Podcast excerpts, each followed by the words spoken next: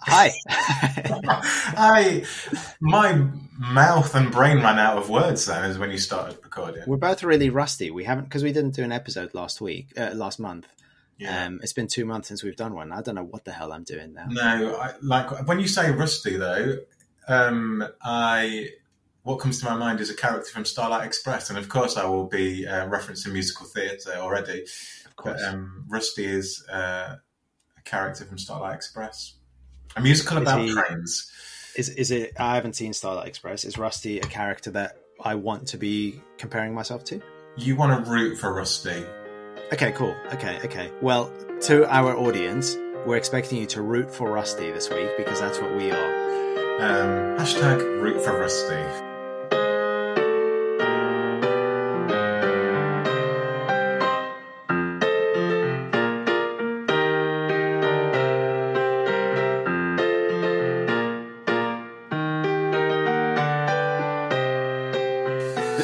Let's get trending. Oh, hey, I'm on Twitter now. I got onto Twitter. You are. I joined the Twitter universe. Um, what's Well my what's my name on it again? I can't remember. Dr. Gabbit. Follow at Dr. Gabbit. D R G A B B I T. You can join my two followers at the moment, of which Dan is one. I am one. I am one because I think you'd said somewhere you only had one, so I wanted to be another one. Yeah, I think I think I'm I, I think I'm actually maybe up to like six now, um, which is when you put out gold like I do, and you have such a small audience. I am up to seven. When you Um, put out gold, so we've gone from rusty to gold. Okay. Yeah, yeah. Well, I'm not rusty on Twitter. I'm brand new to Twitter. I'm the opposite of rusty. Not golden by the sounds of it. Yeah, yeah. Overly confident. You know, when you're overly confident and feeling like you're golden on Twitter, there's probably only one way that can go. Yeah. I am yeah, I am a bit worried about it because my manager is one of the seven people that follows me and I'm a hospital chaplain and most of the stuff that I post on Twitter is just dumb shit that I find funny rather than anything very deep and meaningful. So I'm hoping I won't get myself in trouble in any way. I don't think I will. Do you think dumb shit and deep and meaningful are mutually exclusive? No, I don't. I don't at all. And um, but there's like, I think people have like an expect like a like I occasionally look at what other people in kind of my line of work are posting, and it's all very meaningful and like it's like um Worthy? yeah yeah yeah yeah yeah yeah that's right that's right all kind of like yeah all worthy and meaningful and mine's just like funny gifs of cats dressed like dentists and stuff like that. That's what I. That is the content I want on my social medias. Same here, same here. I don't want deep and meaningful. No. I got enough deep and meaningful. Yeah. I'm, I'm I'm full of meaningful. I just want some froth. Yeah, the deep and meaningful. Okay. Um, do you want to introduce yourself, Tim? Oh yeah, yeah. My name is Tim, um, and welcome to uh, Joy Story, where Dan and I talk about joy and happiness and well-being and that kind of stuff. Uh, I come to this conversation from the perspective, as I've already said, a hospital chaplain, somebody who's interested in spirituality, someone who's interested but critical of spirituality. I would say a lot of stuff that has that label is, ends up being kind of woo-woo nonsense. Um, and uh, also this month coming at it as somebody who has rediscovered his love of the TV show Malcolm in the Middle, uh, which is on Disney Plus, and I've been watching it. I felt a little bit rough these past couple of weeks. Not not nothing too awful, but I had a tooth out. I was just saying to Dan before we started recording, um, and had a little bit of anxiety. Like I get health anxiety, so having an open wound in my mouth has kind of made me feel a bit anxious and that kind of stuff. And watching stuff like Malcolm in the Middle is just it's fun and it's easy, but it also really makes me laugh out loud every time. Particularly seeing the character of Hal, who is Heisenberg from Breaking Bad, but just as a lovable doofus. Like he's he's yeah, it's comedy gold. Um, So that's where I'm coming from. Who are you? I really want to engage and respond to that, but I've never watched Malcolm in the Middle, so I'm glad that that's something that's bringing you some kind of You must, you must watch it. I must watch it. Okay. Um, uh, I'm Dan. I am uh, here as a gay man who is a psychotherapist. What? You're gay? Um, this is my platform for coming out. Um, Surprise! ta-da!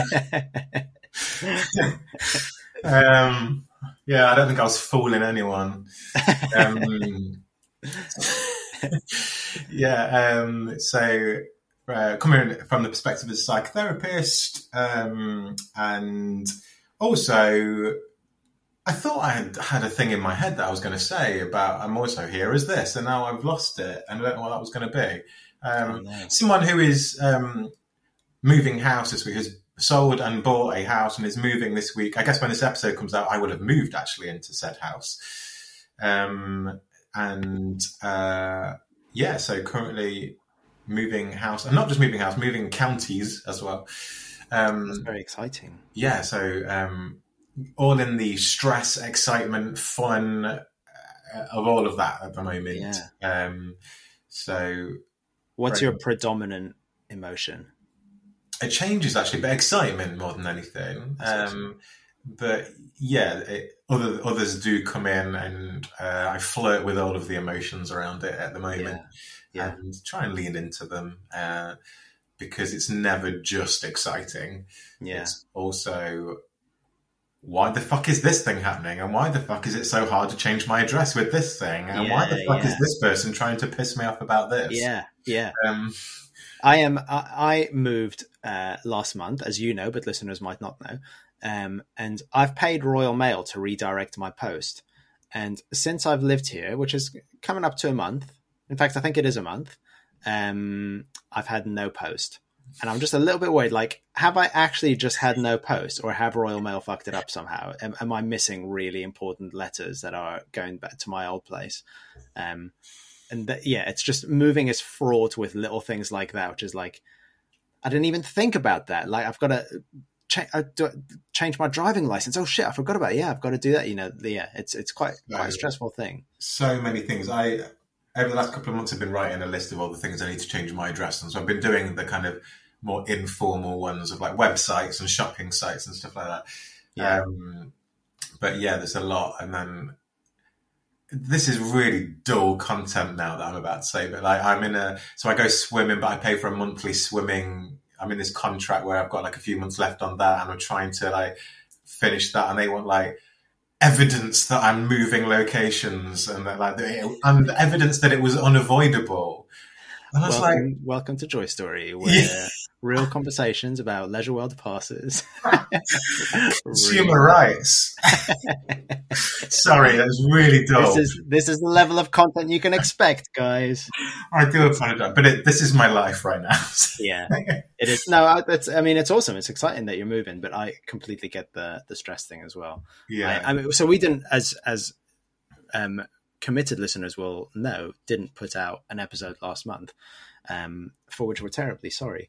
Uh, and one of the reasons for that was my move, um, just because there's so much to do. So you know, you get into the new place and you've just got weeks of kind of teething problems and things that you didn't know were a problem and that kind of stuff. I currently don't have a roof on my place, um, because the the roof that was on my place was fucked and needed to go. So they took the old roof off and then ran into a supply problem and haven't put a new one on yet. So I've been about three weeks without a roof. Oh, wow. So that's the kind of thing that happens, right, when you move. So yeah, that's what that's why not the roof thing specifically, but the move is Oh. one of the reasons why we didn't put a, Yeah, an episode out um, last month. Welcome to Joy Story, the story of tiling houses across the country. Um, so, um, yeah, I guess um, my I know that happened, and that's a, a thing. And we didn't have a podcast last month. We did try to reschedule a couple of times to maybe put one out late. Um, I guess what I'd want to say is as well. In the last month, I had a particularly difficult uh, week mental health wise, um, and maybe that'll come up a bit today. But it was um, a very unexpected week long misery fest. Mm. Um, uh, and when we were, I think, at one point going to do one a bit late, I needed to kind of rejig my weekend to try and look after myself a little bit. yeah. Um, so yeah, I am very sorry we didn't put a podcast out to all of our many, many, many, many, many listeners. Well, now we both got an email uh, earlier this week to say that the podcast has reached 500 downloads. So that isn't 500 listeners, but that's 500 listens to to the episodes that we've put out so far. So we have we have got there are some people who are listening. Th- there are, and we get really lovely comments from people as well. Who, Yeah, we do. really always appreciate those. Um, Yeah. and particularly after the last episode, actually, I think we we got a few very lovely messages from people. I certainly got a few, just kind of personally from friends who've listened who who really enjoyed it. Um, and Um, yeah, I, I got quite. Yeah, I wasn't sure what it was because I know after we recorded the last episode, you'd said you felt that was a good episode, like a good conversation we'd had, and yeah, um, and I absolutely agreed. I wasn't. I didn't come out of that thinking, "Oh, that was like the best conversation we'd had," really. But like, yeah, actually, the feedback from some of the people was that was a good conversation. It was helpful for some people. I know we got some nice comments. Um, so yeah, I just want to read one out actually now. Um, so this is from Gray, um, and Gray used to work uh, in an organisation that me and you both used, both used to work at as well. You just heard that. Did you just hear Norma? yeah, yeah, we Um, did. so, so Norma just decided to shake her whole body and ears around, and that was that noise. Dan's saying that, but I saw him. That was him shaking his chops. Um, all right, Norma? Sorry to interrupt. That's all right. That's all right. It's a very it's a Checking on nice noise. Norma, you okay? Good girl. Her tail was wagging. I can see her wagging. It's it doesn't take much. Um, so Gray, um, yeah, um, gave a bit of feedback. Uh, this short message regarding the healthy living episode. Absolutely amazing episode. These conversations are just beautiful.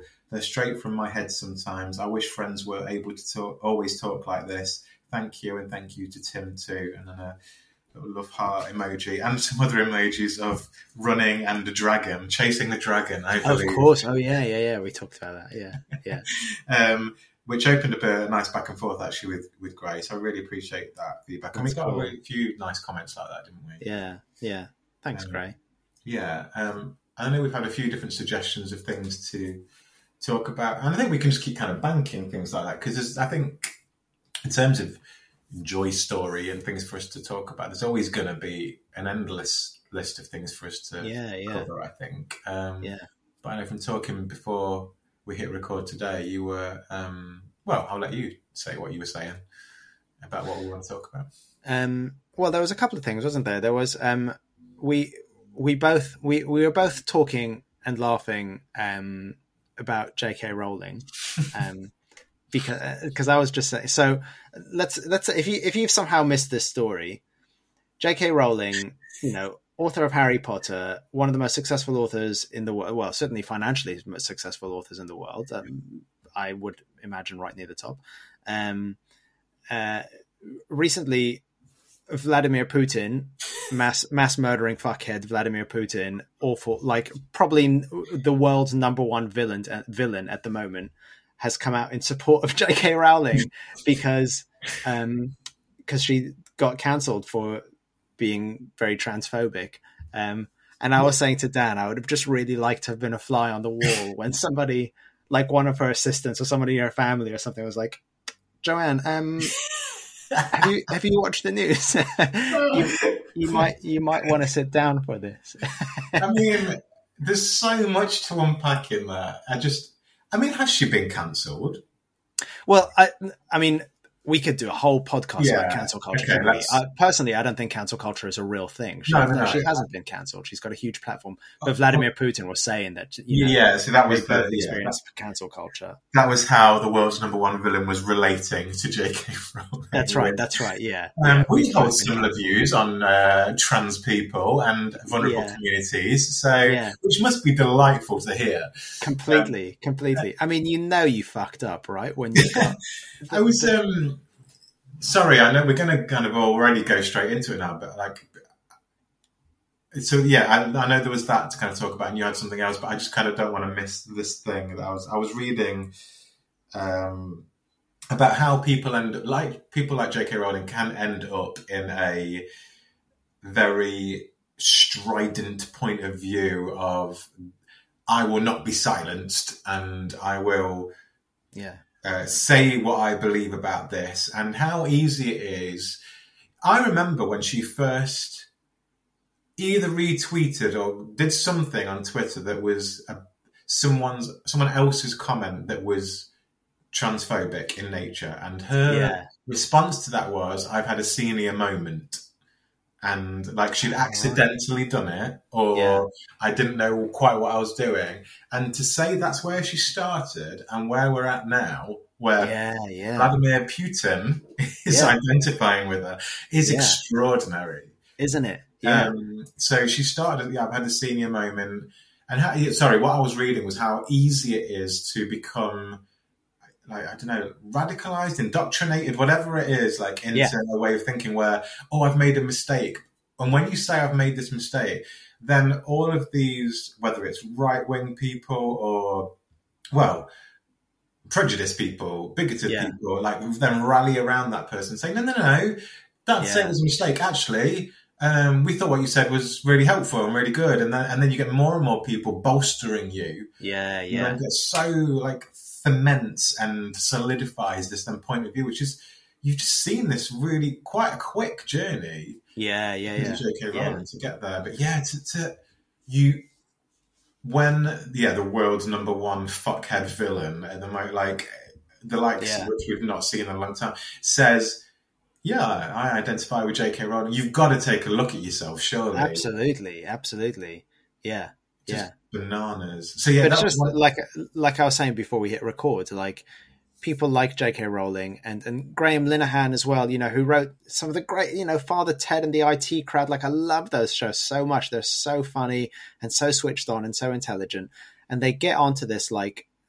But, uh, In this instant, this conversation about their opinion about trans people and what trans is and isn't, and that kind of stuff, and then just don't shut the fuck up about it. And you just want someone like someone in their inner circle just needs to say, stop it. You don't what why do you need to like believe what you want to believe but w- stop talking about it. Surely Yeah. you can see it's upsetting people. Surely you can see you're hurting yourself and your career. Just like why do you need to go on about it just drop it leave it It's fascinating, and it's obviously. I think in terms of J.K. Rowling, I know she's her sharing of whatever she's been sharing recently has really riled me up, and it's all come about because of a lot of sports stuff and like the conversation around the inclusion of trans women oh yeah yeah um, in uh, in in different sports events and stuff, and like, is that fair or not? And um, but then that narrative gets so so quickly twisted, and yeah, like Yeah. you said, it targets vulnerable groups of people yeah rather than having some sensible conversation. You're actually just damaging people. that's right um, that's right. So yeah, I think in terms of all of that, sorry, um, the one of the things we thought we'd talk about potentially and wrapped into another conversation is when you found joy in something, whether it's music, some kind of art, uh, novels, stories, and then that gets tainted or diluted or twisted because the creator or something else relating to it gets embroiled in something like this, and then the thing that you get got joy from or still get joy from feels difficult or has is problematic or challenging, whatever. So that's Yeah. one of the things we were thinking. Yeah. Yeah, yeah, yeah, absolutely. Yeah. And then kind of linked with that, it, well, yeah, we'll make it, we'll link it, we'll find a way to link it, is, um, uh, so that, that that question came from a listener, didn't it? The thing about when something you like gets kind of Yeah, cancelled or I'll read it actually. This is from uh, uh, my good friend Lisa. Um, so this is from a while ago actually. Um, so she put, I'm enjoying podcasts. Also had a thought on a possible discussion that might not work. Uh, what about something about when things that brought you joy end up being seen through a different lens? Example, J.K. Rowling, TERF Wars, music of Michael Jackson, etc. Mhm, mhm. Okay. Um, because yeah, the other subject didn't come from a listener, um, but came from the Dalai Lama and Desmond Tutu. Um, Well, it, came So- from, it came from you. well, yeah, okay, it came from me, but because of those guys. Um, so a couple of weeks ago, I watched a documentary with my dad about the Dalai Lama and Desmond Tutu, and about their kind of their friendship. As on BBC Four, I think it's still up there on iPlayer if you're interested in watching it. Um, really, really beautiful show about these two kind of beautiful human beings, both of whom have faced loads of adversity in their life, faced loads of hardship uh, in different ways, but both of whom have this kind of shining light, this kind of joyful, bubbly kind of you know they laugh a lot. They were they were holding hands for the whole thing because they were just so happy to be in each other's company you know that kind of thing. And the interviewer at one point asked them about you know their how do you how do you maintain that level of kind of happiness and joy having gone through all that you've gone through? Um, and the answer, which I can't remember who said it, but they certainly both agreed with it, was that seeking happiness as an end in its own right is almost something that's kind of doomed to failure because you'll never be happy enough. You'll always find something to be unhappy about. And a much better thing to pursue is seeking opportunities to exercise compassion. And that happiness and joyfulness are a byproduct of compassion. And I wanted to talk about that a little bit because that's certainly an idea that I've heard before, but the the way which it was delivered in this document just had a real kind of it's, it's it's stuck with me. It's been kind of playing on my mind for the past few weeks, and certainly in my work, there's been moments where I felt quite anxious about a situation um, or stressed or whatever, and then that little thought that could this be reframed as an opportunity to practice compassion, and what might that look like, um, has been quite important.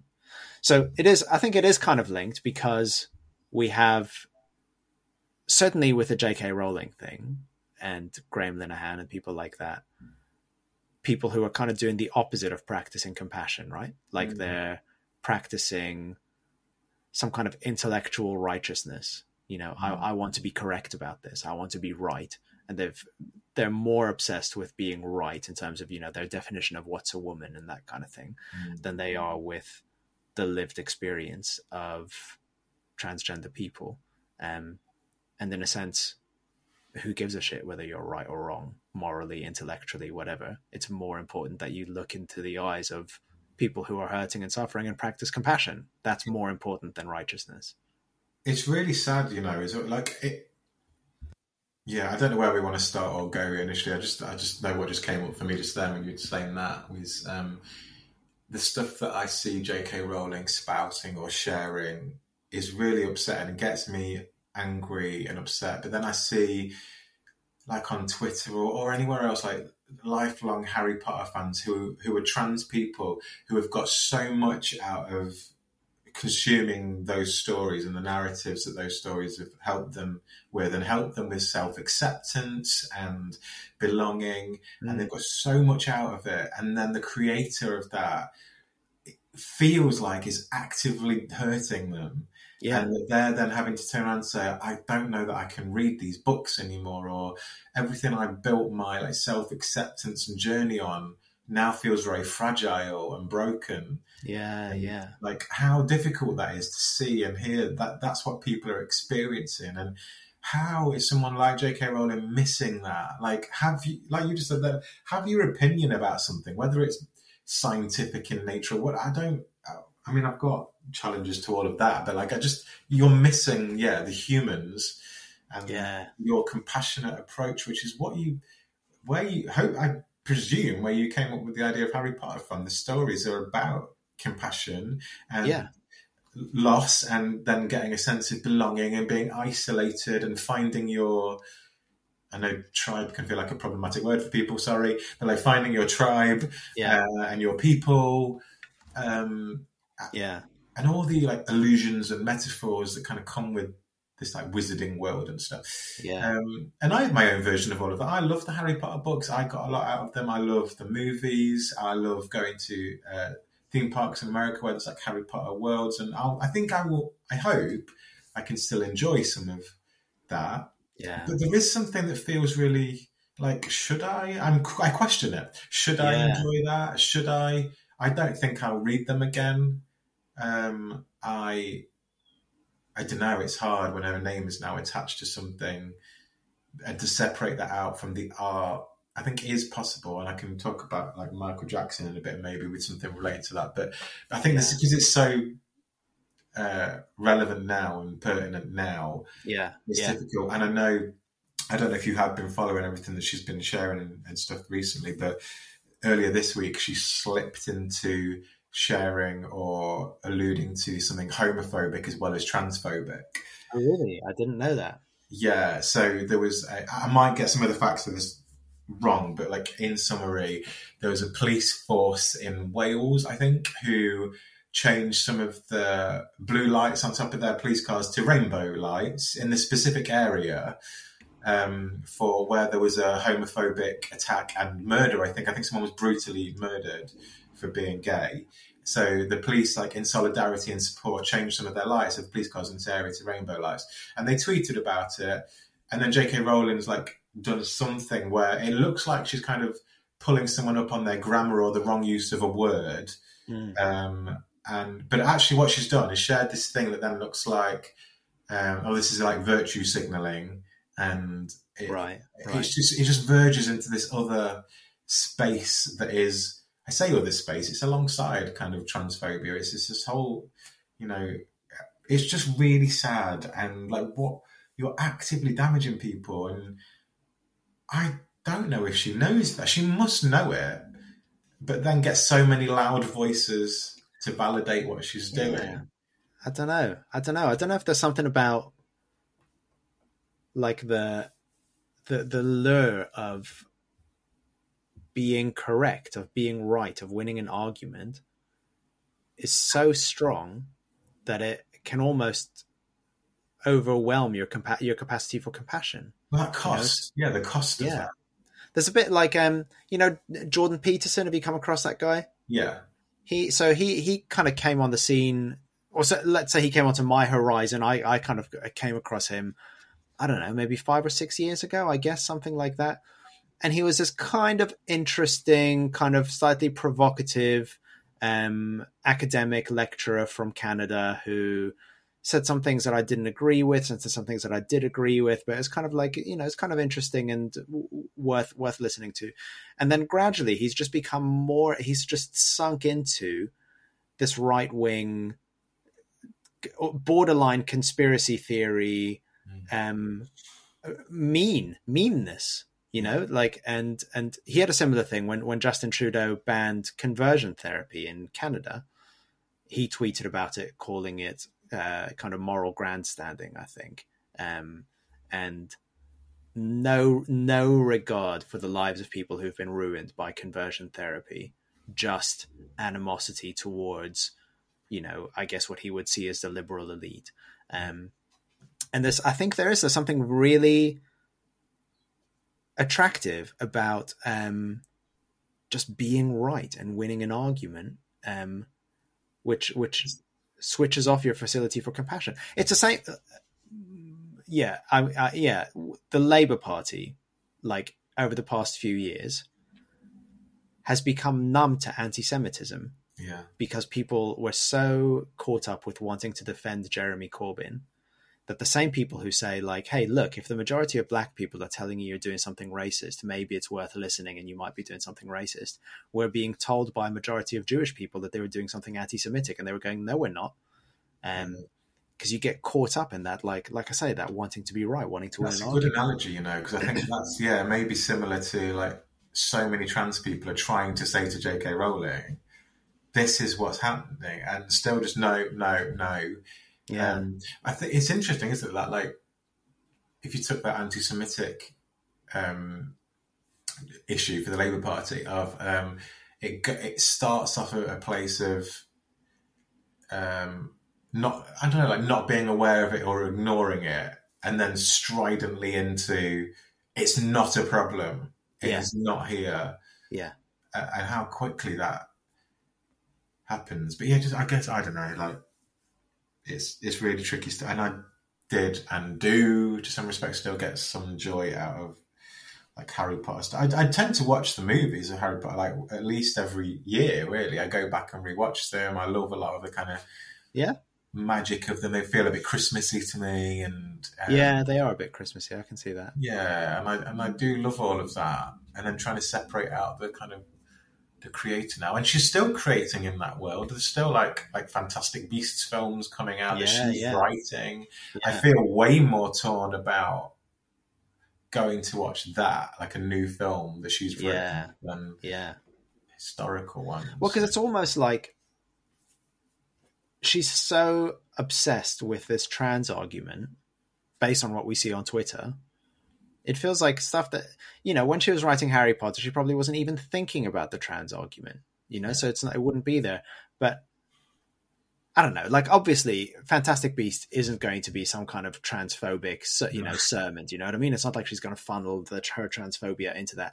But it's part of who she is now. She's she's adopted this thing as part of herself. It's part of her, and it does kind of feel like it taints whatever she comes up with now. Well, you say I think it'll be in there. I think if it's part of her and part of what she thinks and is so strident about it, I, I think it will be in there. How can it not be in like what yeah. she writes? Yeah, in some kind of metaphorical or you know yeah. some kind of analogy, and I, I just think there will be something in there. Yeah. Um, and there already is. I don't know. I, like I'm, I'm just trying to think of the first two like Fantastic Beast films now, but there's a lot of maybe there always is in the wizarding world sector, like this uh, othering of people. Uh, yeah. But it's normally, that story is normally about how to stop that othering.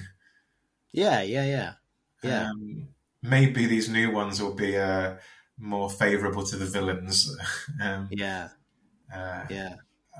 Oh, I don't know. It's uh, it's messy. We'll see. We'll see.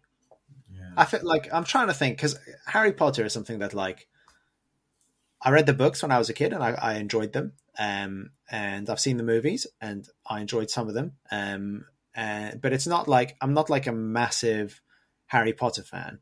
So if like I, the idea that like I'll never get to watch Harry Potter again, I kind of feel like you know, okay, fine, I've seen them, I enjoy them, whatever. And I'm just trying to think what it would be in my life. What's the thing that would be like if this got ruined? That would really suck. Do you know what I mean? Like, what's a thing that I love that I really do love more than I love Harry Potter, and how I would feel like I don't know if it turned out that like maybe if it turned out that Stan Lee was an anti-Semite.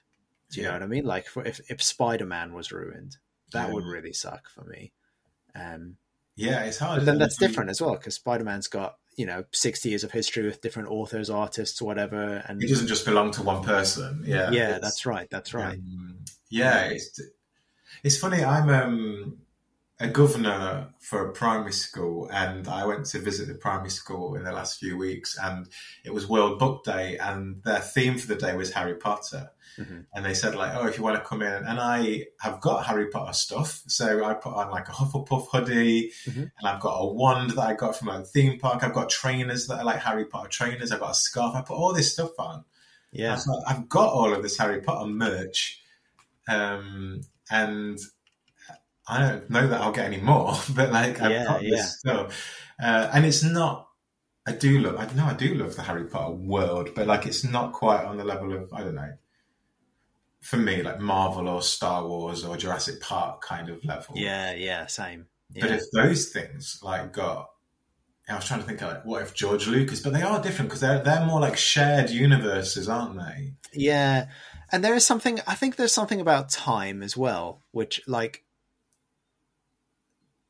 I mean, you name an artist, a philosopher, a poet, whatever. It, uh, you know, from like let's say over sixty years ago, and you know you do a little bit of digging and you find out that oh fuck they supported nazis do you know what i mean like a, yeah. um like i don't know whatever i know picasso was a pretty horrible guy and mm. i think heidegger literally did support nazis but because of, there's enough time passed there's a you can kind of separate the artist from their art um and, it doesn't feel quite as raw in the same like i've got a Picasso, not obviously I don't have a Picasso hanging on the wall, but I've got a copy of a Picasso hanging on my wall that I really love, and it speaks to me. I bought it because it said something to me, you know, on like a, some kind of spiritual level. It was meaningful to me, um, and the fact that it turns out Picasso was a bit of a piece of shit doesn't stop that piece of art from speaking to me. But if Picasso was being a piece of shit today, I wouldn't buy his art because it's too close. It's so interesting. And is, yeah, is it about recency and if someone is alive and still creating? Um, well, let's know. say if their victims are still alive. Do you know what I mean? Like the people who they've hurt. Um, well, yeah, I because I think the other obvious example is Michael Jackson with this. Yes, um, and I love Michael Jackson's music. Mm-hmm. And I think I do separate out relatively easily the person and what we know and things he did to hurt people and abuse um, from the art, but it is. I mean, even saying that out loud, it feels quite probably it feels difficult. Yeah, um, yeah. I do love his music, and that being a separate thing, but it came from someone who was hurting people and abusing people Yeah. at the time as well. Like he created some of this music at the time of hurting people. Well, But- and uh, what about R. Kelly? Like Yeah, uh, when R. Kelly is playing on the radio now, if I go into a shop and I hear R. Kelly playing, I have a reaction which is like, "Really, guys? You're y- y- y- Yeah. this is the choice you've made. You're going to play this, knowing what he's done, knowing who he is." I don't have that in the same way with Michael Jackson. Weirdly, I'm not. I'm not 100 percent sure why because Michael Jackson wasn't that long ago. Um, they were. They were. They were both being horrible sexual predators at the same time. Is Probably. it, but is that because he's dead? Is it because he's dead? Yeah, maybe. Maybe it is because he's dead. I don't. I Maybe- don't know.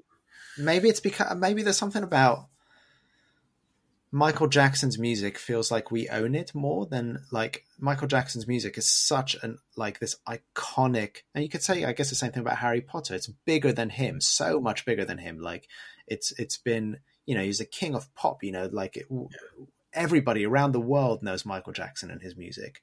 Um, whereas R. Kelly, oh, yeah, okay, we lose "I Believe I Can Fly" and the remix to Ignition. That one's that's the more important one. but but like, I mean, I guess there are diehard. Well, I know there are diehard R. Kelly fans, but they don't have the same level of cultural importance. what are you laughing? I love you, Tim. Just, I love that they're the two. I believe I can fly, and the remix to Ignition. Yeah, Um, the world can live without that. I can happily live without I believe I can fly yeah, yeah, because I just think it's nonsense. Um, Yeah. But the remix to Ignition, I do like. it's a banger. It is a banger. It is a, but Michael Jackson music, it, it is iconic, and I do still like. I was, yeah, I had a playlist the other day, like I was saying to you earlier, when I was on a run, and it, it was, I was like kind of lip syncing along to some of it as I was running. Like I just, I, I love it. I love the music. I love some of the songs, and yeah, is it because he's no?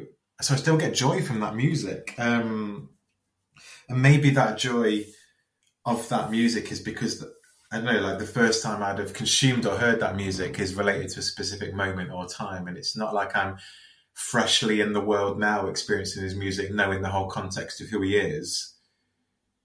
Yeah. Um, you know, if you were only just being introduced to Harry Potter or Michael Jackson music now, given the knowledge of who the creators are, you, Yeah. you might not internalize it and experience it in the same way. That's right. That's right. Would you love it quite as much? Pro- probably not. Yeah, fuck those guys. Yeah. Yeah. Yeah, it's like I say, it's it is. I do feel slightly. I I struggle to kind of have this conversation in one way because I don't think I can't think off the top of my head of when that experience has affected me, Mm. either on the side of being the discriminated against person. You know, I've never, I've not been the abuse of the the, the victim of abuse, or you know, being white, straight, Christian guy you know tend not to have many hate groups out there after me um but also in terms of i don't think i've had like something that's so meaningful and close to my heart Right. which has lost it which which has been wrecked by that do you know what i mean i can't think i mean It's maybe to an extent the labor party like i was a member of the labor party same as that. and then when it when it fell down its kind of hole of anti-semitism i left um but it didn't feel like a gut wrenching decision. It felt like it, it, you know, it didn't keep me up at night. The, yeah, I guess the, I was going to say the more evocative one for me, well, probably is J.K. Rowling at the moment. Maybe Michael Jackson as well, just in terms of suffering some level of abuse as a child. I can relate to in terms of uh, what Michael Jackson's done to other people, sadly. Um, but then J.K. Rowling, I'm not trans, but I feel like she's directly hurting a community which I'm a part of. Yeah, Um, and I think experiences of gay people and trans people are different experiences, and everyone has their indi- individual experiences. But we are of the same community and have some shared narratives and experiences, um, especially around emotional hurt and pain. I guess the thing that resonates a lot for me is hearing the language, not just that J.K. Rowling uses or shares, but what her sharing and saying things then inspires or evokes other people Yeah. to share and say, and headlines and stuff feels so reminiscent to me of growing up in a culture where there were those same uh, phrases and statements and language and headlines used about being gay.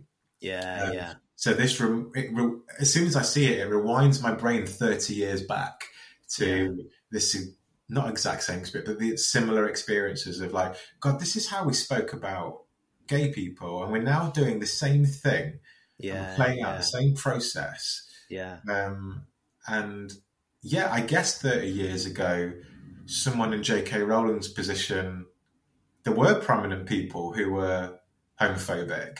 Yeah. And would say it's a deviancy and we shouldn't. There is still people saying we shouldn't talk about sexuality in schools. yeah, yeah. Of course. Yeah. Um, so it's still, yeah, I guess it's a very evocative place Yeah. for me directly. yeah.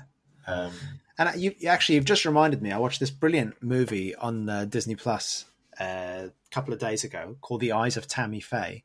Um, and Tammy Faye Bakker was an American televangelist. Um, so it's a true story. It's based on a documentary that they've made into a drama.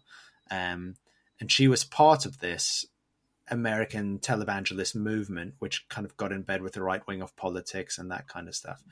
Um, but she there, there's and you can see the tape of it on YouTube. It's very very powerful. She she had mental health problems of her own and that kind of stuff. And there was a moment where she pushed back against her the culture that she was in by inviting a gay man with AIDS to come and be on her show and to share his story, not in order to win a debate, not in order to convert him or tell him why he was wrong or whatever, but just to treat him like a human being. And she talks to this guy who's coming in through television. You know, he's not there in the room with her, but he, she's talking to this TV set with him on it. And she ends up crying because she's so moved by his story. And it ends with this kind of message of like, um, you know, God, God loves us all, and we as Christians are called to be loving to people who are discriminated against or persecuted against or whatever. That's the whole point of Christianity, and it's this powerful, powerful, powerful moment. And the movie captures it so well. But like I say, you can see the real clip on YouTube, and it comes back again to this thing where like the culture that she was in, this kind of the religious right, 700 Club kind of people in America, and Pat Robertson and all those guys, where absolutely we must be right. We must win the argument. You know, we must explain why these things are wrong. And it's it's all like cerebral, it's like intellectual, like we will argue our way until we've proven to the world that we're right. And she's the one person in this movement who's gone, shall we just let's just listen to someone, shall we? And not try to prove them to them that we're right. And she, you know, going back to what we were saying earlier on, moves from a place of moral righteousness, you know, in, in air quotes, um, to compassion. Mm. She realized that compassion was more important than being right. Um, and as a byproduct of that, realized that she wasn't right, you know, realized that she was wrong. But that's neither here nor there almost. The point is, she looked into the eyes of the victim rather than um, yeah. try, to win an argument. Well, Um, the eyes of it, like, yeah, where, where, at what point do people lose that empathy, that Yeah. ability to look in someone else's, yeah, look at someone else's experience and hear it and understand it? Um, yeah. Yeah. And. Yeah, it is. It's really sad. Um, although it does also, I mean, the brilliant thing about that movie and about that real life situation as well is that it shows that there is hope, actually, even for those people who appear to have lost that sense of compassion. There is hope that, you know, that compassion can be rediscovered. So Um, we can have hope that where these Fantastic Beast movies are going to end up is J.K. Rowling all of a sudden uh, has a wave of empathy and understanding and compassion, and seems to find a lot of joy just by finding some compassion for people, and writes the last movie as a great big allegory. Um, Yeah. And you know, there's like transphobe, not transphobe, sorry, pro like uh, there's just like trans relationships, trans characters, gay Yeah. people. Like it's just everyone, everything, everywhere accepted and validated. That's we can hope for that, Dan. Um, I wouldn't. I I'm wouldn't, excited by the idea. I wouldn't want to put money on it. no, but we can certainly hope for it. I don't think that's going to happen. But it's funny though, even just like that thought of that idea got me very energized then for a second. Yeah, yeah, yeah. But there's something you said something just now which I thought was really beautiful. Um, you talked about how trans people are part of your community, Yeah. um, and we all know that there are there is a movement. Of, there's the LGB movement, isn't there? Yeah, You know, there's yeah. there's gay, lesbian, bisexual people who have chosen to exclude trans people from their community. Um, and I think it's really beautiful that actually kind of like that documentary with the Dalai Lama and Desmond Tutu, you know, completely different experiences of persecution, oppression, and that kind of stuff. But this sense of like brotherhood, you know, we're, we're brothers because we've experienced persecution and oppression and so on. yeah. And what was beautiful about you saying that was like, again, it's this thing about like, it's compassion. It's like, it's, it's stopping and listening and relating. And, you know, I, I would love for somebody like J.K. Rowling to just spend some time with them, some transgender people, not on a podcast to win a debate with them, not to have an argument with them and explain why she's right, but just to hear the stories of like, look, when you tweeted this, this happened to me. yeah. When you tweeted this, it validated this person who then attacked me. When you tweeted this, it made me feel this way. And I don't, I like, I'm not interested in like a debate. I don't want to, I don't, I, whatever you believe, I don't care about. I just want you to see that you're, you're fucking me up with what you're saying. You, yeah, you're bolstering nastier people Yeah. with cruel intentions, Yeah. um, Yeah. and empowering them, and like legitimizing them targeting and yeah, being cruel. Yeah. Um, and yeah, you're you're actively sapping compassion out of the world That's right. That's right. rather than finding it. Um, but yeah, no, I very much see trans. I, I don't think there is LGB without the T. I don't think that's a thing. You know, I, I know there are a cohort of people who exclude that uh, the T and the trans Yeah. community, but like it's very much it's a community, and I mean, without going kind of too much into that, I think when when I've seen or experienced like homophobia, I don't. It's never just about sexuality. There's a lot of gender involved in that and what people Yeah. think Yeah. Yeah. boys or men should or shouldn't be doing, whether it's in terms of sex or otherwise. Like it's so I think it's all wrapped up. Um, Yeah. and yes, like I said earlier, like separate experiences of uh, gay people and of trans people, but the shared narrative and experience, and yeah, the need for compassion and understanding. And like I said, the, the, the things people say that are nasty now, I feel very, very similar to what was being said before about gay people um, and demonizing people. Yeah. and, Yeah. um, yeah, it's really sad. Um, it does. I, I wasn't sure about the link between the two things we were thinking about talking about, but like, as you kind of just brought that in again there, that um, the documentary you were watching, I think it very much does fit there, doesn't it? That because what we're talking about really is creators who seem to have lost their way of. They, they came from a place of compassion, whether it's writing music or stories Yeah. Yeah. that are fundamentally about compassion and human beings and understanding and Yeah. And so then, like, somewhere losing that, and yeah, more about being right. And I wonder, I don't know that I care that much, but I wonder Uh, how much joy J.K. Rowling is having on a daily basis at the moment. When, Who, who knows? Yeah.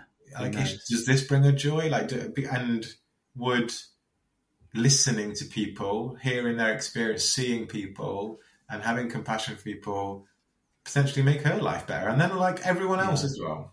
Yeah, yeah, yeah, yeah, absolutely. Yeah, I, d- I definitely don't. As somebody who, you know, has often got sucked into arguments with people online, with strangers online, um, however right I feel like I am, those things never bring me joy. That I never feel fulfilled by an argument with a stranger on the internet. Yeah. So when you're spending all of your time on Twitter pushing an agenda, defending it, you know, getting into arguments, and I think this is probably true of people who push agendas that I agree with as well, you know, people who I'm on the same side of. And and actually this comes back to what I was saying just now about how I just post silly cat things on Twitter. Because I think when your whole thing is pushing an agenda, I feel like I don't know. Just relax a bit, man. We've only got this one life. That's Just so- enjoy it a little bit more. I, guess I just want to share something, but um, it's really funny you say that. So yesterday, no, yesterday, well, this week, um, I got an email from Severn Trent Water, who are my water supplier, and the email was, um, "Come and burn some calories off at our premises," and they were like advocating for like some 10k runs or fun runs or whatever else, and like you can have fun and burn calories off. And then they listed the different runs and how many calories you would burn off for having a run at like this site where Severn Trent Water. And I got into a whole thing that day. I got in touch with Severn Trent Water. I was tweeting about them. I was emailing them, chatting to them. I spoke to six different people from Severn Trent Water to say, this is irresponsible messaging, like Yeah. from the point of view of someone who's in recovery from an eating disorder, but also if you're not, it's not very responsible messaging to say calories are things that just need burning off and then Yeah, yeah, so in a lot of ways i'm glad that i went and did this I, I stuck up for something i believe in and found my voice and actually in the end had a nice resolution with somebody and they're going to review their where they get their kind of marketing stuff from and like review their future content and not have anyway having said all that well i'm glad i did it none of that was fun none of that brought me joy doing it like it wasn't while i think it was like the right thing to do like that kind of strident doing something yeah. um, I wasn't really having compassion for. I don't know that I needed to, but like I wasn't having any compassion for Severn Trent Water Yeah, Or- yeah, yeah. or the people I was, or the people that I was talking to, particularly. Yeah. And I think that's the back because obviously, like, what I don't want to advocate is like a kind of quietism where it's just kind of like, yeah, you know, just just be happy, only say happy things, don't get into arguments with people because obviously that you know standing up for justice and oppressed people and that kind of stuff is is the the greatest thing a person can do. That is compassion, but it's it's when it's rooted in compassion rather than a sense of Yeah. moral superiority or righteousness. So there's like seeing the victims of the Ukraine war, seeing the victims of anti-Semitism or transphobia or whatever, and your heart breaking for them Yeah. and wanting to do something. That's a thing, and that I think probably is a joyful thing, even though it's a painful thing often, Yeah. and you know makes you cry, you know. But it it is a joyful thing because you're fulfilling your humanity. But when it's just a kind of like, um, fuck this internet stranger, I'm going to show him what a piece of shit he is. And at that point, you're just hurting yourself. You know, you're just Yeah. damaging yourself. Yeah, I was thinking just now while you were talking, um, the guy who I studied for my doctorate, Rene Girard, he has this whole theory about the Jesus story, which which just really speaks to me. It really makes sense to me. And he says the the thing about the figure of Jesus dying on the cross, the reason why that's such an important moment in history, is it's a moment where in which humanity sees the victim of our violence, essentially. So it's quite he interprets it in quite a non-religious way in a sense. So he he basically says you know the way in which the the gospel stories frame jesus is as a good and as innocent person who cared for people who was the victim of human humanity's hatred and violence and ultimately victim to the point where he was tortured and, and crucified. And the thing that makes it a moment which saves people isn't some great supernatural thing that now you can get into heaven whereas before you couldn't the salvation comes from looking at the victim and going, "Oh fuck, what have we done?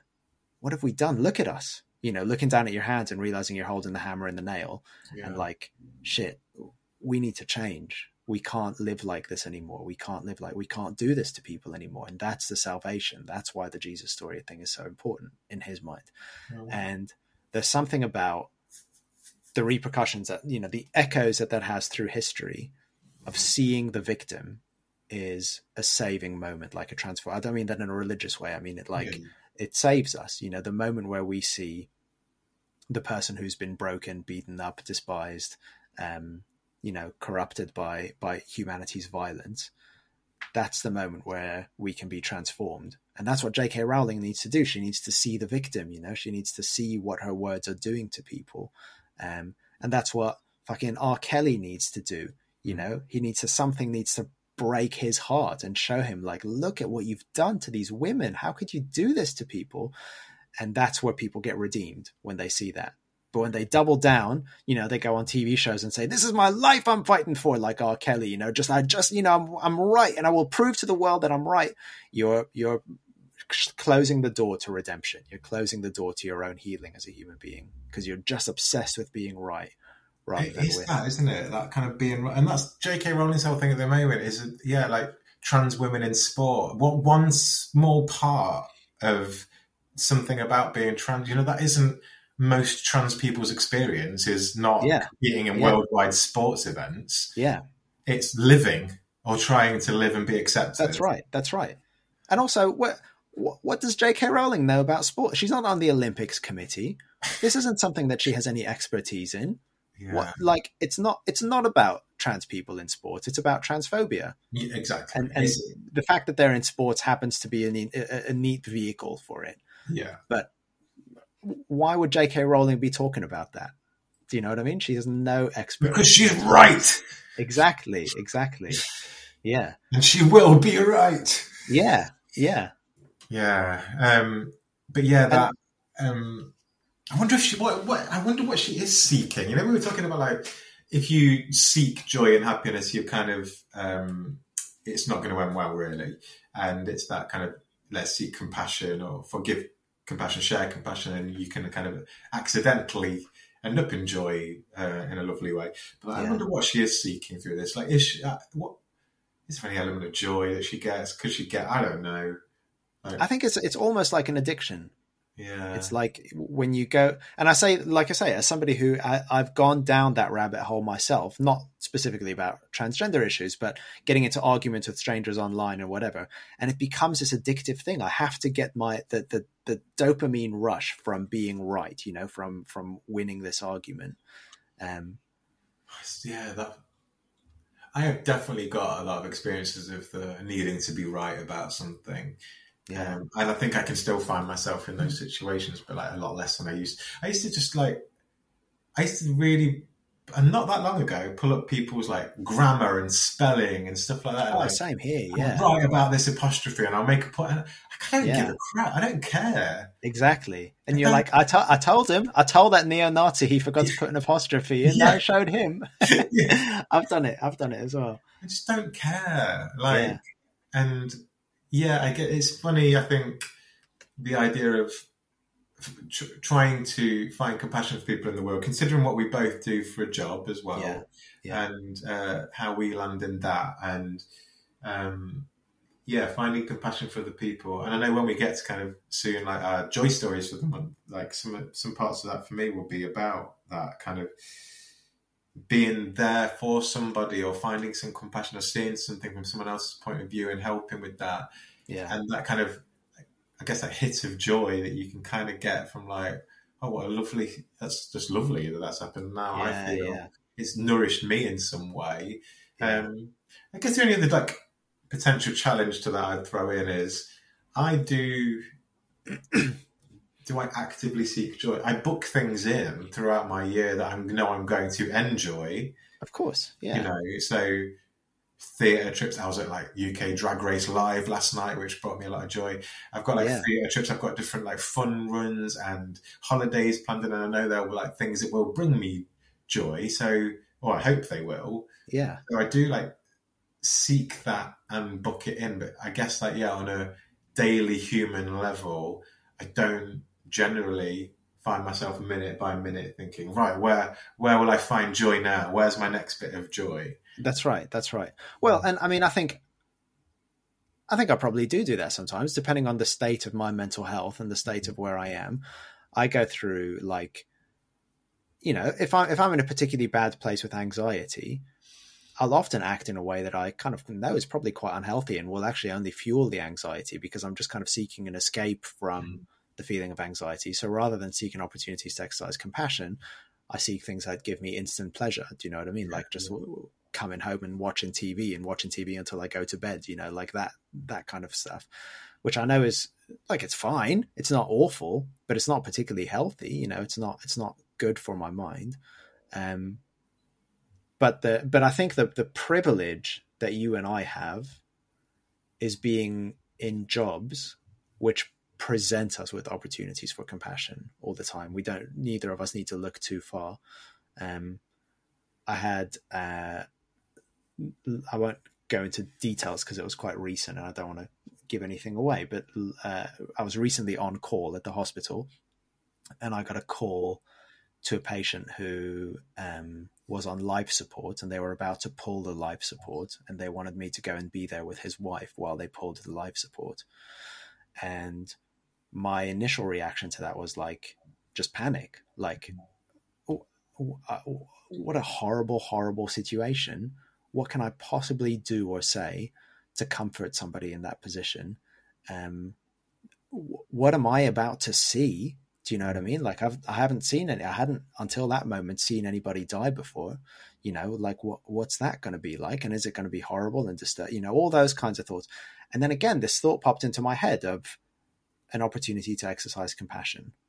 This is this is an opportunity for me to support somebody in probably the most difficult thing they'll ever have to do in their lives. Um, and I was at the hospital for a really long time, well into the night, you know, past midnight, um, w- with all of this going on. Um, and I left feeling quite shaken by it because it was a difficult thing to do, but also really peaceful about the fact that I did my job really well, I think. And I was compassionate and I was, you know, exactly the right level of compassionate. And I helped somebody by being there. And the person who I was there to help kept on saying, I'm so glad you're here. I wouldn't want to do this alone. And it was, like I say, really horrible. It was a thing that if I was just purely seeking pleasure and happiness and my own fulfillment, I would have run a mile from because this is a difficult thing. But actually, reframing it as an opportunity to practice compassion gave me a sense of meaning, identity, happiness. It gave me a sense of happiness, um, and I'm I'm glad I was there to support those people going through that situation. Um, I'm I'm really glad that um, people like that have you there to um, to offer that. I think that's it's really lovely. Thanks, man. But but like I say, I'm I'm really glad that I have a job that pushes me in those directions yeah. because like like all of us, I assume, you know, unless you know we've got listeners who are enlightened, um, I left to my own devices will just pursue short term pleasure, which won't make me happy. But I have a job which says, "Go fucking do this thing." Well, sometimes sometimes chasing the dragon is okay, and yeah, yeah. Sometimes having a hobnob is that what it was? Um, is that, uh, yeah, that's right. That's um, right. We don't need to go into the euphemism. It's, a, it's a, we are talking about a biscuit. It is a biscuit. These things are okay. Yeah, yeah, completely. And that's the. Um, I'm conscious of time, and we could start a whole other conversation about this, but we've talked about it before. That compassion, intelligent compassion, is boundaried, and there, there's an there's a necessity to look after yourself as well. Yeah. You know, that if, if I was just running from one dying person to another, I would burn out, you know, yeah. and I wouldn't be there to help anybody. Um, so being compassionate also involves looking after yourself and sometimes just watching TV for an evening or having a hobnob or whatever. they are wise words, Tim. Uh, thanks very much. I you can't are, believe we've ruined hobnobs. You are wisdomous. Um, you are wisdomous. You are the most wisdomous. You're way more wisdomous. Um, you're, you're, the wisdomist. um, okay, so to segue beautifully into a nice non-rip-off bit of Joy Story music. Oh yeah.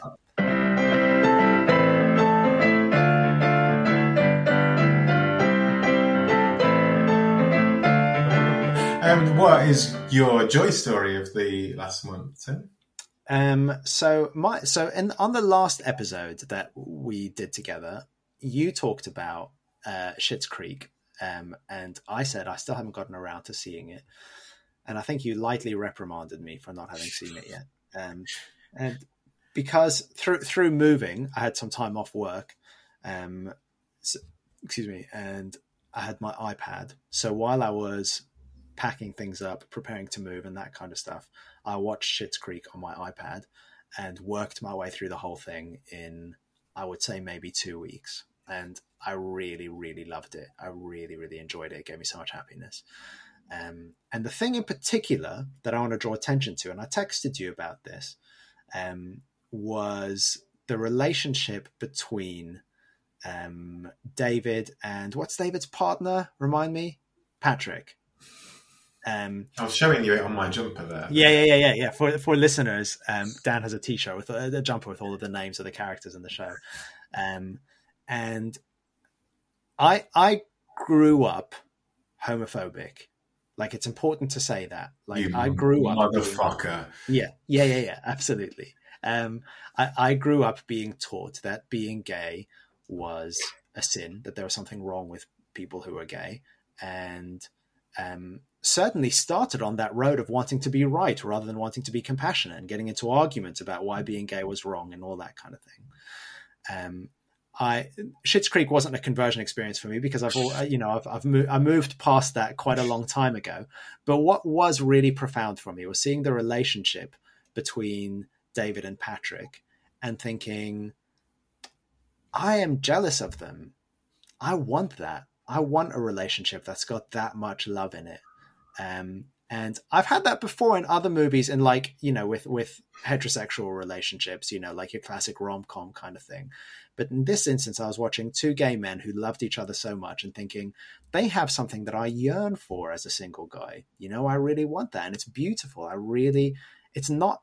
So I guess what I'm trying to say is the transition wasn't just from a place of like I think being gay is bad to now I think being gay is okay. It's more than that. It's like this gay couple has something which I don't have. Like they they they are offering the world something. They're creating something. They're they're they're, they're a gift to the world. It's not just a kind of like let's tolerate them.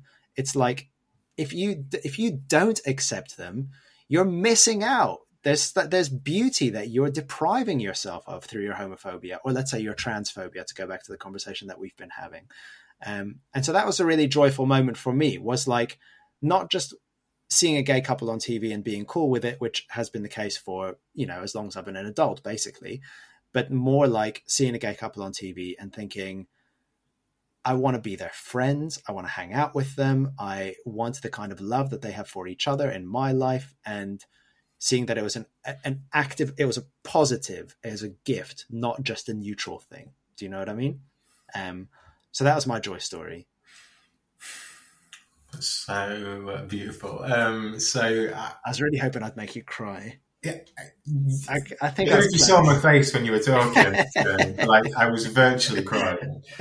Um, I didn't quite get tears. I got very teary eyed actually um, because something in what you were saying there. Um, I just, I do I want to challenge you? Um, this David is pansexual, not gay. By the yeah, way, you're you're quite right. Yeah, yeah, my bad. That's all. but they have a gay relationship. Is that right to say? Yes, so so gay. It's so gay.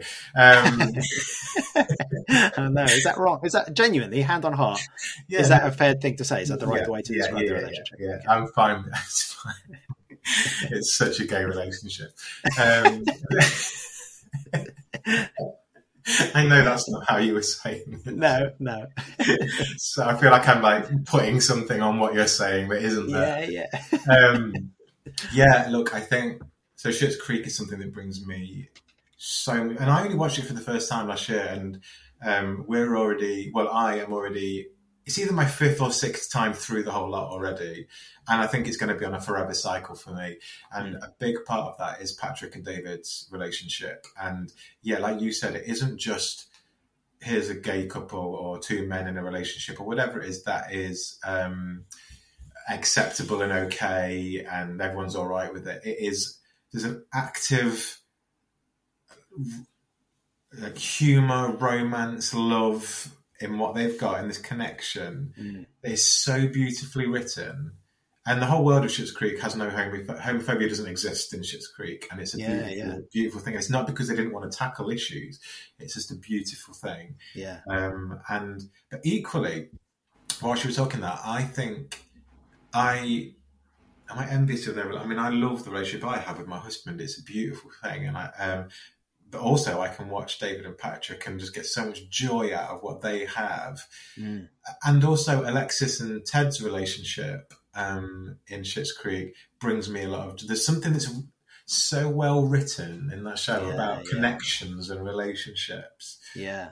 that is so joyful and quite my joy story could quite easily be you telling me before this podcast and during it about you watching Schitt's Creek and the joy that it gives you because Yeah. it's just makes me so happy because um, I do love it so much. And in the last month, I, yeah, we finished another rewatch of it, and yeah, every time David and Patrick are on screen, and the way they rib each other and take the piss out of each other, Yeah. Yeah. Yeah. and love each other is just amazing. Um, I fucking love it.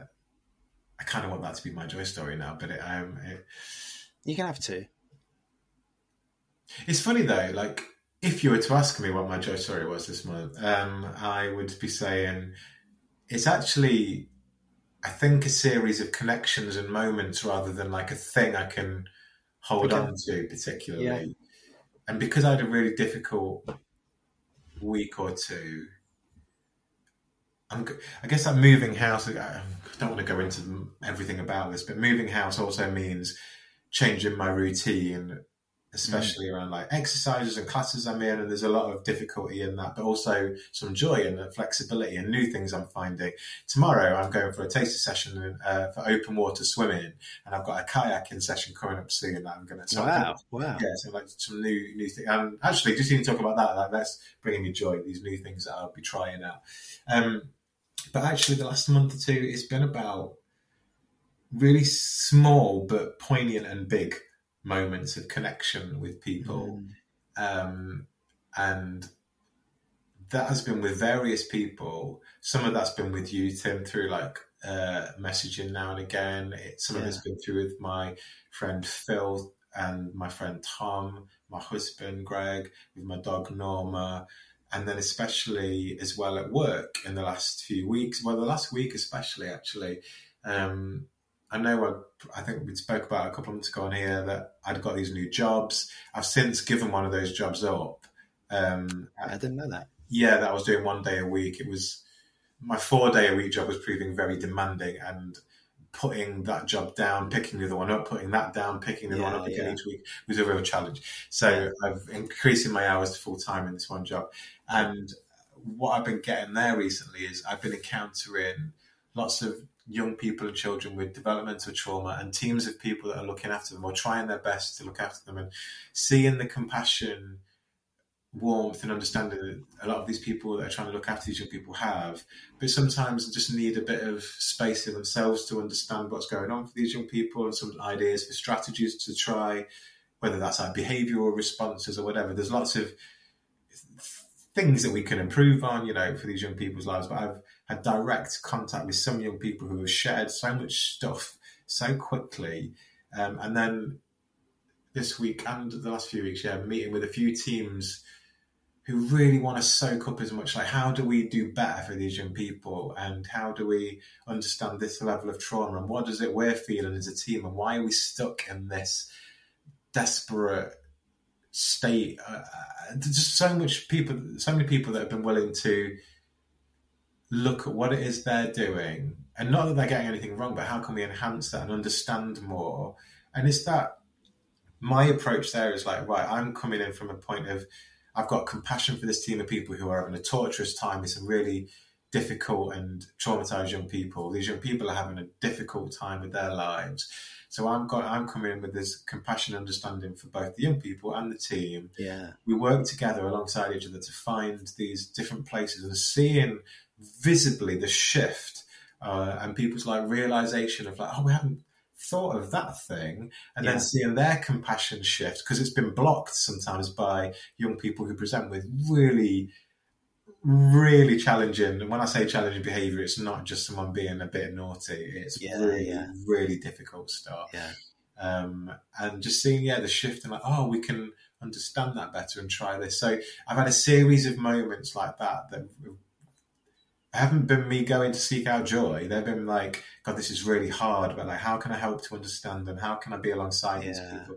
And then through that yeah getting a lot of nourishment and joy out of like seeing that and then seeing the uh outcomes of that of trying things with young people and it's starting to shift things for them as well. Yeah, um, yeah, and that i just can't really communicate enough how privileged a position that is to be in but how moving that is and how yeah, yeah, um, it's just it's a really beautiful thing um, yeah. and i'm very grateful to be able to um, be invited in to do that and to help people do that and then yeah get something myself get some needs met myself as well Absolutely, yeah, So, yeah. yeah. And you've you said something similar uh, just now to this to me, um, but I'm going to echo it back to you, which is that those uh, young people and other people who you're working with are really lucky to have somebody like you who they work with. Like I, if if I'd had you as my therapist as a teenager, I'd be uh, ten percent less fucked up now. Thank you very much for saying that. Um, I'd be glad to have helped with the ten percent less fucked upness of somebody. Um, Thanks, man. Well, you're doing it now. no, thanks, man. That's um, that's really lovely. Thank you. Cool. All right. I think that's uh, that's episode eight of Joy Story wrapped, right? See, you. bye. What was that? What was that? What was that noise? I was going to say see you bye and then go. Um, oh, I thought uh, you said "see you bye." I didn't hear what you said. I thought you said "see bye." I thought um, that was a reference to something I didn't I think- understand. I mean, it kind of actually. See, that is it. I've just stolen that actually, without even realizing that. See by. Um, Is it from Drag Race? it's from Drag Queens, um, but they. So there's a podcast I listen to called "I'm Forty Percent Podcast," which is a Futurama podcast presented by drag queens and queer people. Oh wow, that sounds awesome. It's brilliant. It's brilliant. That's cool. I'm So gonna look that up.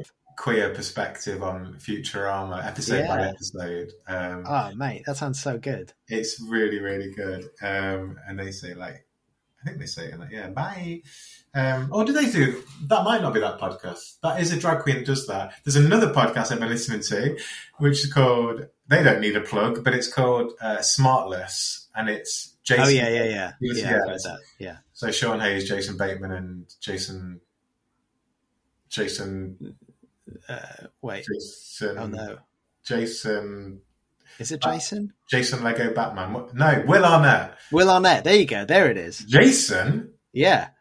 Who's that from? Anyway, they end by saying bye. Oh yeah, yeah, yeah, yeah. They do. Yeah. So Um, jointly what- it. while we're recommending podcasts, actually, I was going to mention this earlier on because it's really relevant to our conversation. There's a great podcast called Fanti, which is about exactly what we've been talking about. It's about those people, moments in popular culture where something you love becomes problematic or you love something that already is problematic and that kind of thing. Um, again, but both of the hosts are coming from I don't feel like I can say queer perspective because I don't think I can use that. How word, dare you? I'll say an LGBTQ You said it. plus You said it. perspective. You've said it. Well, only in the context of I'm not sure if I'm allowed to say it, right? Um, So, you feel like you can say the letter Q, but not the word that it stands for. yeah, definitely. It's like I can say the N word, but I can't say the N word. You can say the N word. I can say the N word, but I can't say. You can say N-word. the N word. Anyway, Fanti is really, really good, and they talk about exactly these issues that we've been talking about. Um, I'm sure they've done an episode on J.K. Rowling, but they've certainly done ones on Okay. Michael Jackson and all sorts Okay. of kind of interesting people. Um, so check that out as well. Well, we've landed in like a new section of the podcast, which is recommendations. Yeah, yeah. I, d- I don't want to get too set in it because at the moment my podcast is like middle-aged dad listening. It's all like history podcasts and like the rise of Adolf Hitler and stuff like that. And occasionally Right, I look at my like folder and think, what's happened to me? I've Yeah. just become a middle-aged dad. You know, we didn't do our Welcome to Joy story together in unison at the beginning. No, we didn't, and I'm okay. I'm okay with it. I'm all right. Yeah, yeah, I'm all right to let that tradition yeah. I think it's had its time. I, well, because I was trying to think in my head, what is it we say at the end? Um, Yeah, we can.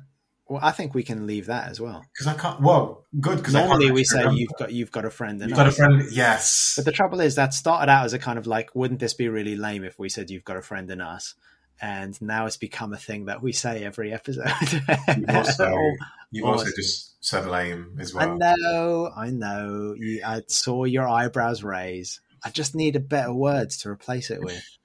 It's wouldn't hard, isn't it, when you can't find like a good enough Yeah, word? Yeah. yeah. Um, I apologize. Okay. Um, Anyway, yeah, yeah, I know what you mean though about it, the you've it started out ironically and has become unironic. So that's I think we need to ditch it. Okay. Um, see ya. Bye.